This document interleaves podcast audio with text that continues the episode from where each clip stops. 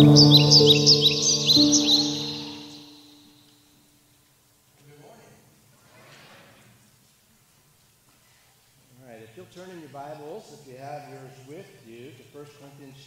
thirteen. We've been in a series uh, called A Church in Crises, and our sixth crisis is what the Corinthian church experienced, that of a, an absence of love.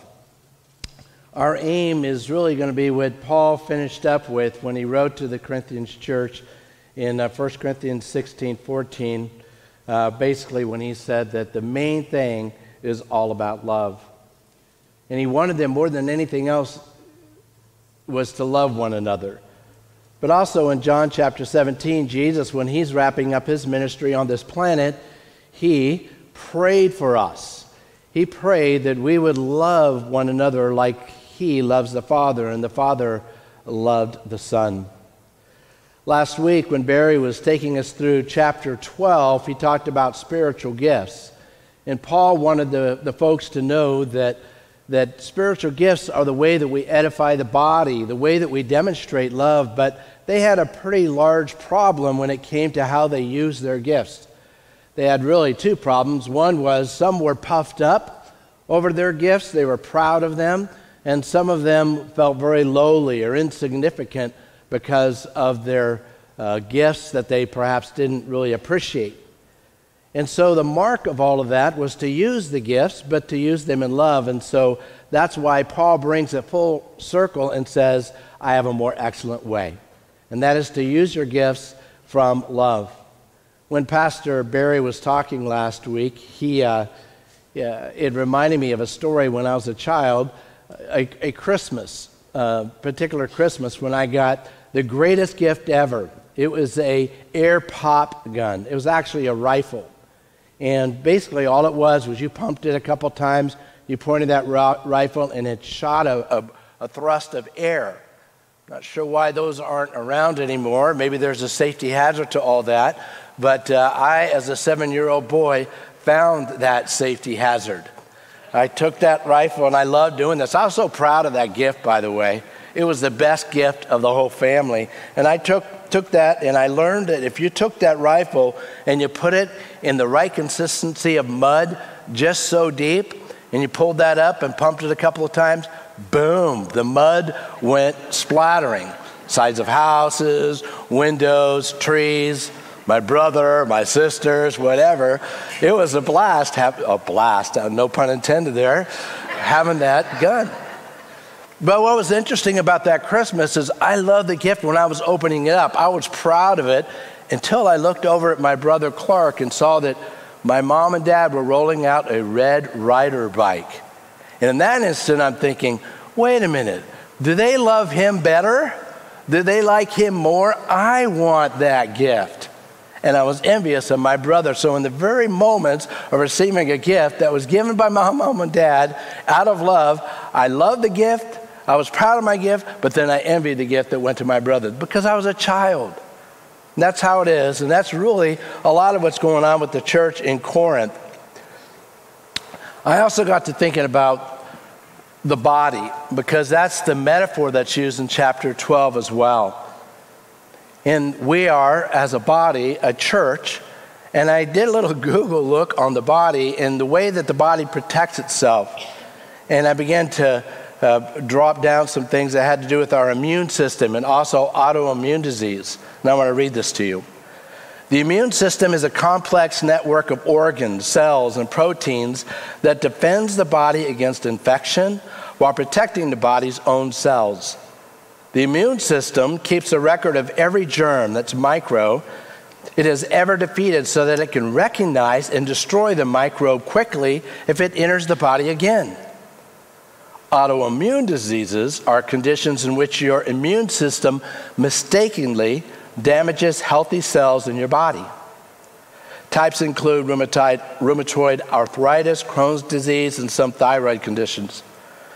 Your immune system usually protects you from diseases and infections.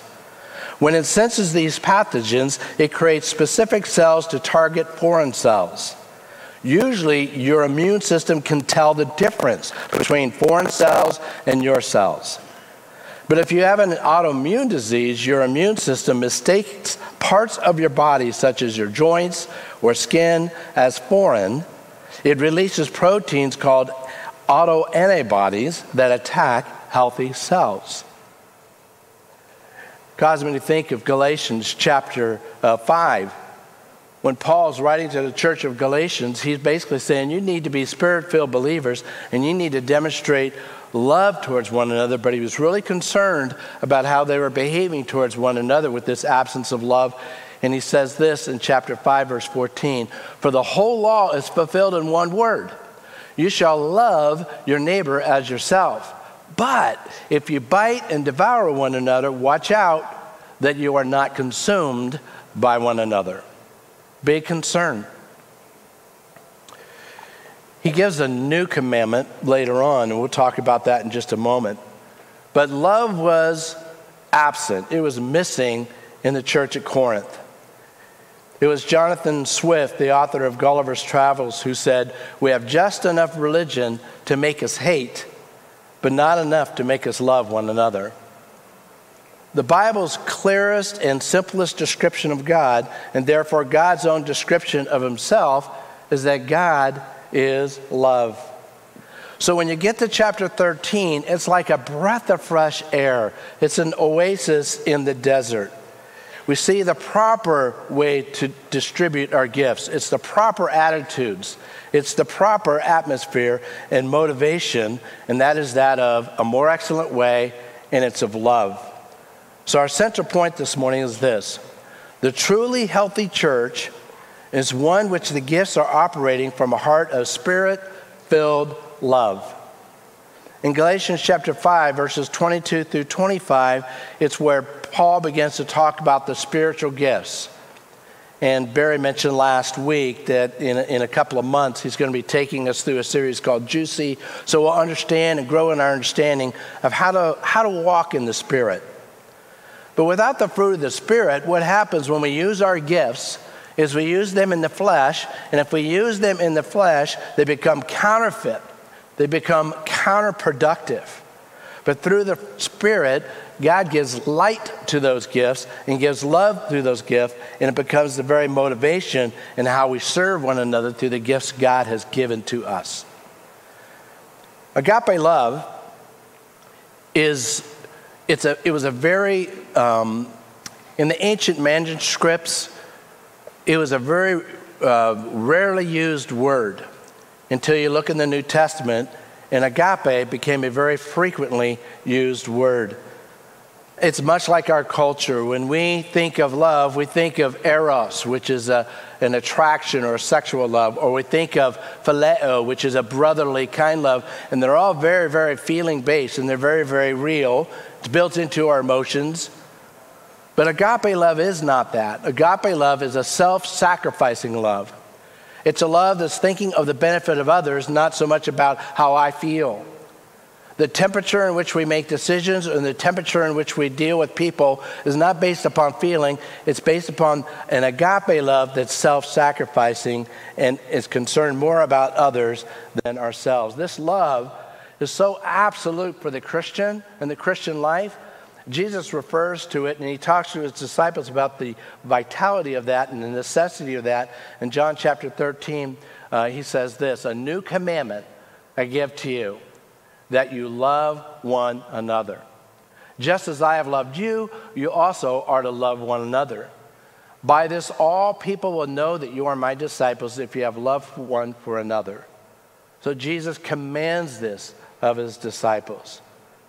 So Christians, really, as believers, we have no excuse for not loving this way, because the love of God has been poured into our hearts through the Holy Spirit, Romans five five talks about. Now, we don't have the capacity to love this way if we're not a follower of Jesus Christ, because this is the love that is poured into our hearts that reflects the very Godhead himself. This happens when we become a follower of Jesus Christ and begin to mature in our walk and our relationship with him by faith. If you're in this, in this room and, and, and you've been coming to church for a while, or maybe this is your first time, and you've heard the term gospel, or you've heard born again, or you've heard saved or relationship with God, that's what we're talking about here. When Jesus Christ left the perfection of heaven, came to this planet, gave his life, he lived a sinful life, sinless life, gave his life as a ransom, as a payment for my sin. He rose victorious over sin and death. And those that place their faith and trust in Jesus Christ, they call upon him and say, God, I am a sinner. I need you to forgive me of my sin. I want to follow you with my life. And you become a follower of Jesus Christ. You are then born again. You are saved. Become a new creation. You started a new life and a life with Christ, and you are now a follower of Jesus Christ. Something that happens when, that, when you respond to that is that the Holy Spirit of God takes up residence in you. And that Holy Spirit then guides you, teaches you, illuminates God's Word, allows you to grow in this relationship that you now have as a child of God. You could be sitting in here this morning, or you could go home this afternoon or tonight, and you begin to pillow your head and you're thinking, I need to do that. And you call out to God by faith to save you. That would be awesome. But as followers of Jesus Christ, we are therefore told to pursue love in First Corinthians fourteen one. We're told to put on love in Colossians chapter three, to increase and abound in love in First Thessalonians. We are to be sincere, that is pure in our love, Peter says. We are to be unified in love in Philippians chapter two, fervent in love, Peter says again, and then we are to stimulate one another in this kind of love in Hebrews. This is our aim. So from our text, we see first that love, if you're taking notes, love really is pure gold. Paul wants them to see that their gifts are great and their gifts from him, but what really matters and what trumps it all is love.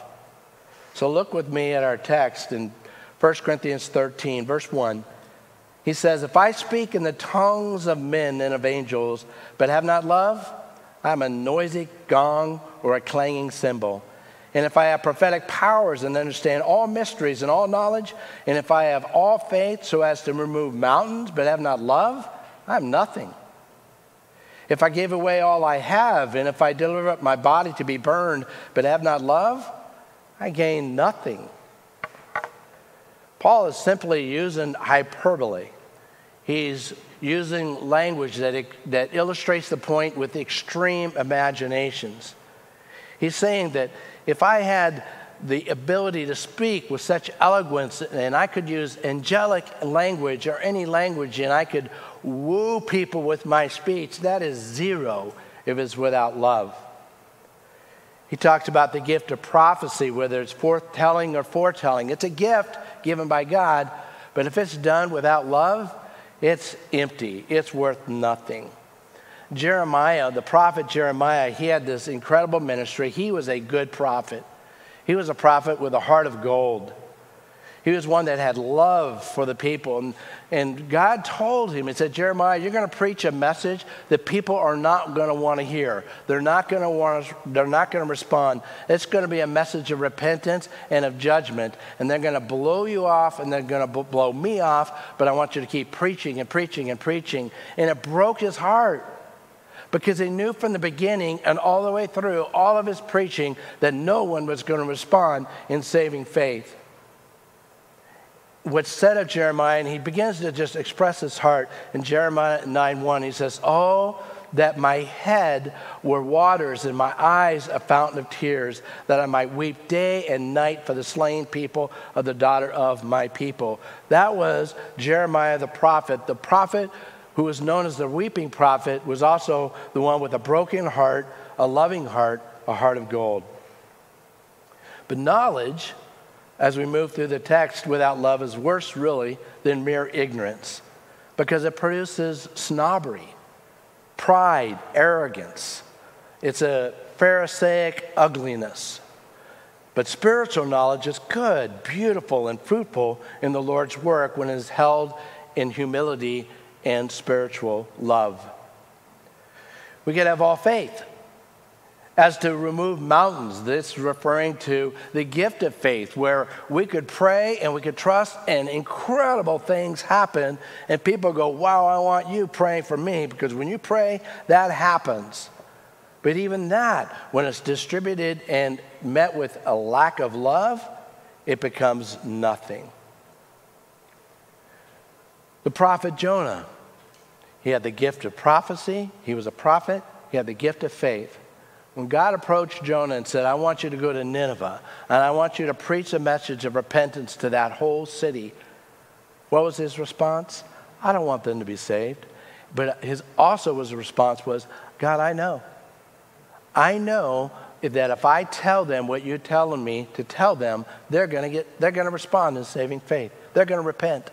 He knew that. He had all faith. Of course, he shot down to Tarshish. He ran away. God brought his judgment on him. He ended up becoming puke on the side of the shore. And he finally said, okay, God, I'll go. He goes back. He preaches in, in Nineveh. And the whole city responds in repentance. But then, how did he respond? He didn't respond with, wow, they're saved. They've, they've come to Christ, or they've become believers. They're following after God. No, his response in Jonah chapter four, verses one and two was this. But it displeased Jonah exceedingly, and he was angry. And he prayed to the Lord and said, oh, Lord, is not this what I said when I was yet in my country? That is why I made haste to, haste to flee to Tarshish. For I knew that you are a gracious God and, a merc and merciful, slow to anger and abounding in steadfast love and relenting from disaster. Now, you have this disobedient prophet that was greatly used of God, that was clearly marked with an absence of love. So faith has to move mountains. Without love becomes a big fat zero. Giving. We have the gift of giving, and it's done out of a legalistic obligation or desire for recognition or praise, or, or to solve a, a, a guilty conscience. It's worthless. Only love qualifies giving to be spiritual. It's an act of worship. When persecution entered to this early church, it became really intense, and some believers were actually seeking out martyrdom as a way to become famous or gaining special heavenly credit. But when sacrifice is motivated by self-interest and pride, it loses its spiritual value. Even when agonizing death for the, for the faith happens, if it's done with selfish motives, it is worth nothing. But with true divine love, it's a beautiful thing to see, and that's what we saw with Stephen, which we'll reference a little bit later. But ministry without love cheapens both ministry and those who are touched by it. But ministry with love enriches the whole church. This brand of love is pure gold. And then we have love is absolute goodness, is our second thing in your notes. And I, I was debating on, is love absolute goodness or absolute greatness? Because it's really both. But I kept thinking about what, what James said, that every good gift comes from above. This goodness is from a good God. The purpose of spiritual gifts, as we've already said, is to edify the body. We're given these gifts to edify the church. This means that we're not thinking of ourselves, but of others. And so in order to do so properly, it demands that we love. And it's agape love that's active. It's not passive. It's not abstract. It actually does. In other words, we don't think patient thoughts. We do patient acts. We don't think kind ideas towards people. We actually do kind deeds. So it's a doing. It's an action. It's a love that actually does things rather than just simply um, passively thinks about those. So now we're going to look at the portion of this, of this uh, chapter that describes love. And there are fifty, or fifty, I'm glad there's not fifty. We'd be here for a long time. There are fifteen descriptors that we'll be going through here in just a few moments of what love looks like. Let's look at them. Verse four, love is patient and kind. Love does not envy or boast. It is not arrogant or rude. It does not insist on its own way. It is not irritable or resentful. It does not rejoice at wrongdoings, but rejoices with the truth. Love bears all things, believes all things, hopes all things, endures all things. First one is love is patient. Love practices being patient, or it's, it's basically long-suffering, literally long-tempered. You've got a long fuse. Not naturally. Naturally we don't. But when there's God-given, Holy Spirit-filled love, yes, it's a long fuse. The word is common in the New Testament and is exclusively referring to patience with people, not circumstances or events. Um, it really does picture God well. When Peter was being pressed with, when's God going to come? When's God going to come? Didn't you say he was going to come? You know, God's, God's not slack concerning his promises. He's just not willing that uh, any should perish, but that all would come to repentance. He's giving time. But on the day of judgment, it will happen. But he is resting that out so that we and all will respond in saving faith that will. Um, Abraham Lincoln, one of his uh, political enemies was Edwin M. Stanton, who mocked Lincoln, who slandered him, who opposed him on almost every front. And Lincoln never responded in, in response in defensive uh, actions. But when Lincoln needed to select a Secretary of War, he chose Stanton. And um, Uh, Lincoln's incredulous friends basically said, why did you do that? And Lincoln responded with, he's the best man for the job. Well, when Lincoln was assassinated and he was lying in the coffin, Stanton looked into the coffin and he said through tears, there lies the greatest ruler of men the world has ever seen. Lincoln's animosity, or uh, Stanton's animosity was finally broken by Lincoln's long-suffering, non-retaliatory spirit. Patient love won out. And then we have love is kind. Just as patience will take anything from others, kindness will give anything to others, even to its enemies. To be kind means to be useful, serving, and gracious. It is active goodwill. It not only feels generous, it is generous. It not only desires uh, the welfare of others, it acts upon those, it works toward it. It's what uh, is referred to when, when Paul writes to Titus in chapter three, and he says, but when the goodness and loving kindness of our God, uh, of, our, of, of our Savior appeared, he saved us. Not because of works uh, done by us in righteousness, but according to his own mercy by the washing of regeneration and renewal of the Holy Spirit, whom he poured out on us richly through Jesus Christ our Savior. This is kind love. Love is not jealous or envious. Jealousy says, I want that. Envy says, I wish you didn't have it. That's not love. The Corinthians were spiritual show-offs. So when we see that love does not brag, they were braggarts. When the loving person himself is successful, he does not boast. He does not brag.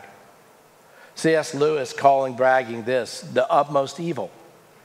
It is the epitome of pride, which is the root of sins, says C S Lewis.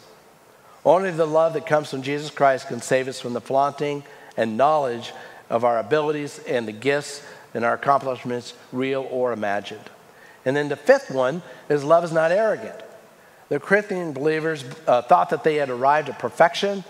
Uh, we looked at this a couple of weeks ago in First Corinthians chapter four, verse six.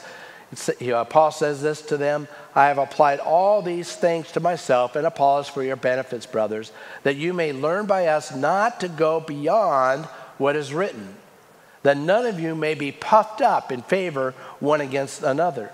Some are arrogant, as though I were not coming to you. You know, isn't it interesting how we behave differently when we're around those that we know love us?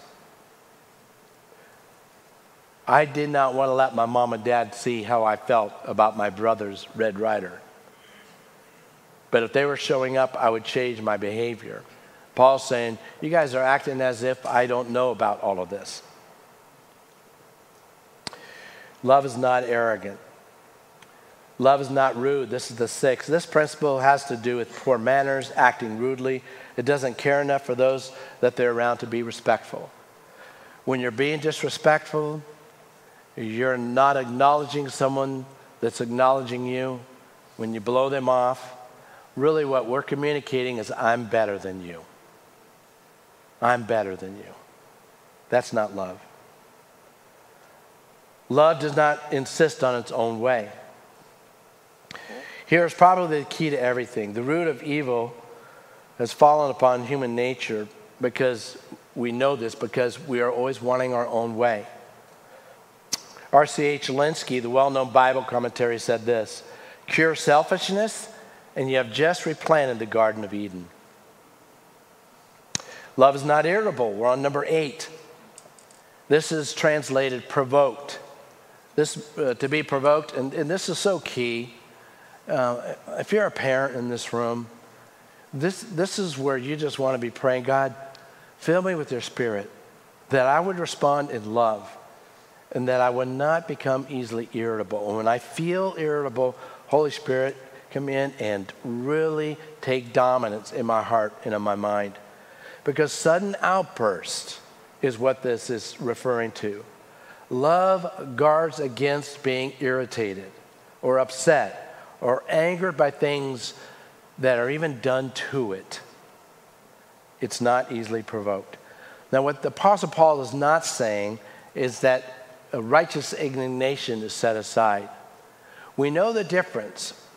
The difference is, is when we're concerned about wrongdoing against another person or danger is coming and we rise up quickly to protect, to defend, we'll rise our voices to do that. Or if the word of God or God is being blasphemed and we step in and say, no, no, no. That's righteous indignation. But we know the difference is when we feel like we're being slandered or we're being mocked or it has to do with me, me, me, and I don't want my reputation messed up and I get angry about that. That's being provoked, easily provoked. That's not love. Love is not resentful. That's the ninth. With, uh, the word is logizomai, that has to do with taking an account. It's a bookkeeping term that means to calculate or to reckon. It's like I'm keeping track or they're keeping track, but love washes all that out. Love is not resentful.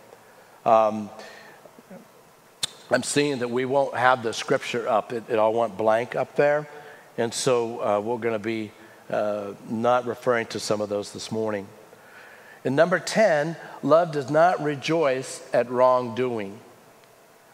Love never takes satisfaction from sin, whether it's your own or someone else. When we brag about sin or we brag about someone else's sin or we laugh about that, it means that we're justifying it or agreeing with it. This is what was going on Um, uh, when the prophet Isaiah was talking with a group to a group of people, the nation, and they basically were taking the wrong and making it right, and taking the right and making it wrong. And when Isaiah uh, re refers to that, he says, and we got our scripture back, he says in Isaiah chapter five, verse twenty, woe to those who call evil good and good evil, who put darkness for light and light for darkness, who put bitter for sweet and sweet for bitter. That's not love. Love rejoices in truth, and that's where we're at next on number eleven. Love rejoices with the truth. He is speaking of God's truth. When we hear his word, we rejoice in that, whether it's a, a message of clarity, of correction, or admonition, or one of affirmation and praise in which we love to agree with, but love rejoices with the truth. And then twelfth, love bears all things. To bear basically means to cover or support, and therefore protect. It's protecting others from exposure, ridicule, or harm. Genuine love does not gossip or listen to gossip. Even when the sin is certain, love tries to correct it with the least possible hurt and harm to the guilty person. Love never protects sin, but it is anxious to protect the sinner. Love warns, corrects, exhorts, rebukes, and disciplines. But love does not desire to expose or broadcast failures or wrongs. thirteen, love believes all things. It's not cynical or suspicious first. I struggle with this one. One of my, and, and let me just, this is that whole spiritual gifts and using them in love. And here's where I struggle. One of my spiritual gifts is discernment. And I'm sixty-three years old. I've seen a lot of life. And with that, you almost can calculate and see what's coming by certain behaviors, actions, patterns. And what comes behind that? Cynical. When someone says they're going to do this or do that, and you see the past behavior was not at all that, and discernment kicks in, you become cynical or suspicious. But love believes all things. When it throws its mantle over wrong, it also believes in the best outcome for the one that has done the wrong. That the wrong will be confessed and forgiven, and the Lord will restore the one to righteousness. It's the Galatians one, uh, you who are spiritual, go in the spirit of meekness, seeking to restore them to righteousness.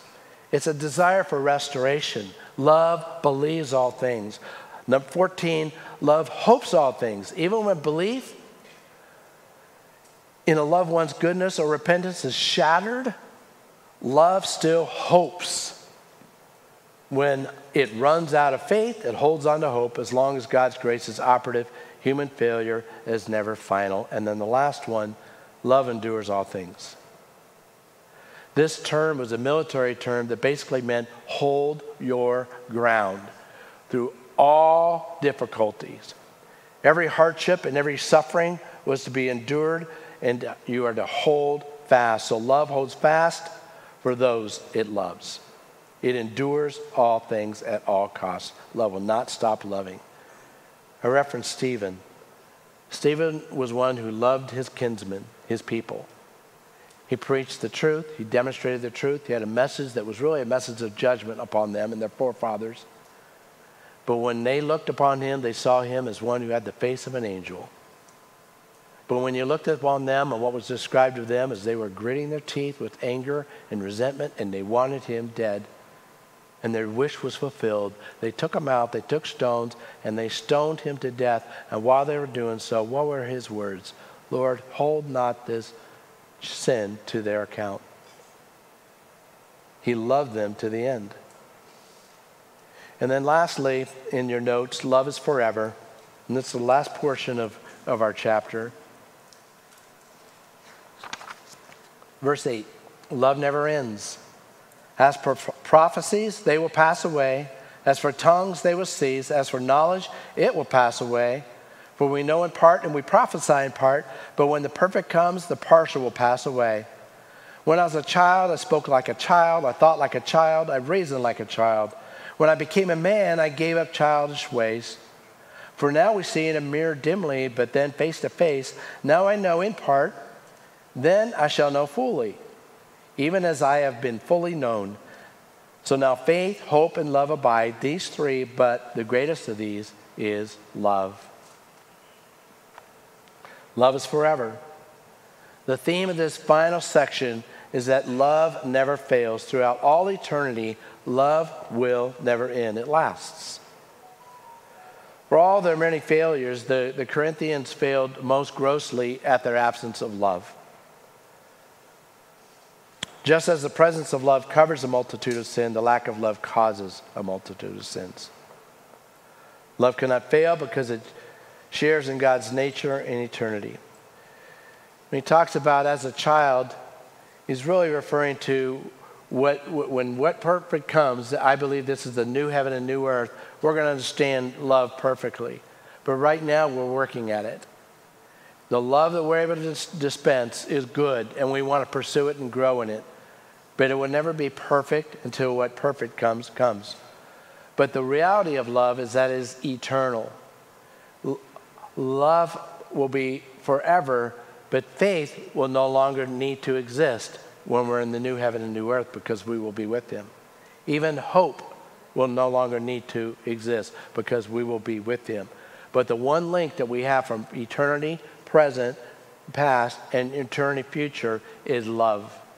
And that's why, for one of the, as one of the reasons, it's the greatest. So how do we pursue this love? I'm just going to give five quick things. First, admit that it's a command. If I want to grow in love, I need to admit that it's a command. God tells me to love. It is the great commandment. Two, know that you've been empowered to love. The Holy Spirit came in. We've been given the gift of the Holy Spirit. And we've also been prayed for by Jesus Christ. So we have been empowered to love. Three, realize that it is the mark of believers. How will people know that we are his? We will be like him because we love like him. It is our identity. It is our mark. Four, yield to the Holy Spirit within you. The Holy Spirit is what does the, the, the, the energizing. The Holy Spirit is what leads us, so yield to the Holy Spirit. We're prompted to do this action. We're prompted to say this thing. Do it. Take that action that agape love. And then five, exercise agape love daily. It's not about hoping someday I will, but it's now I will do. Exercise it daily. It'll become more natural. My brother's Red Rider bike was stolen one day. It broke his heart. And I was surprised how much it broke mine when I thought of the memories, the fun that we had on that bike together, and how much it broke his heart and how much it broke my heart was actually a pretty cool thing. My mom and dad got to see some maturing love when there was a care for our brother. If we do these things, we will truly be a healthy church. One of the gifts that we have, or whatever multiple gifts that you have, when you operate it out of a heart of spiritual love, it will edify the body. Lord, thank you for loving us.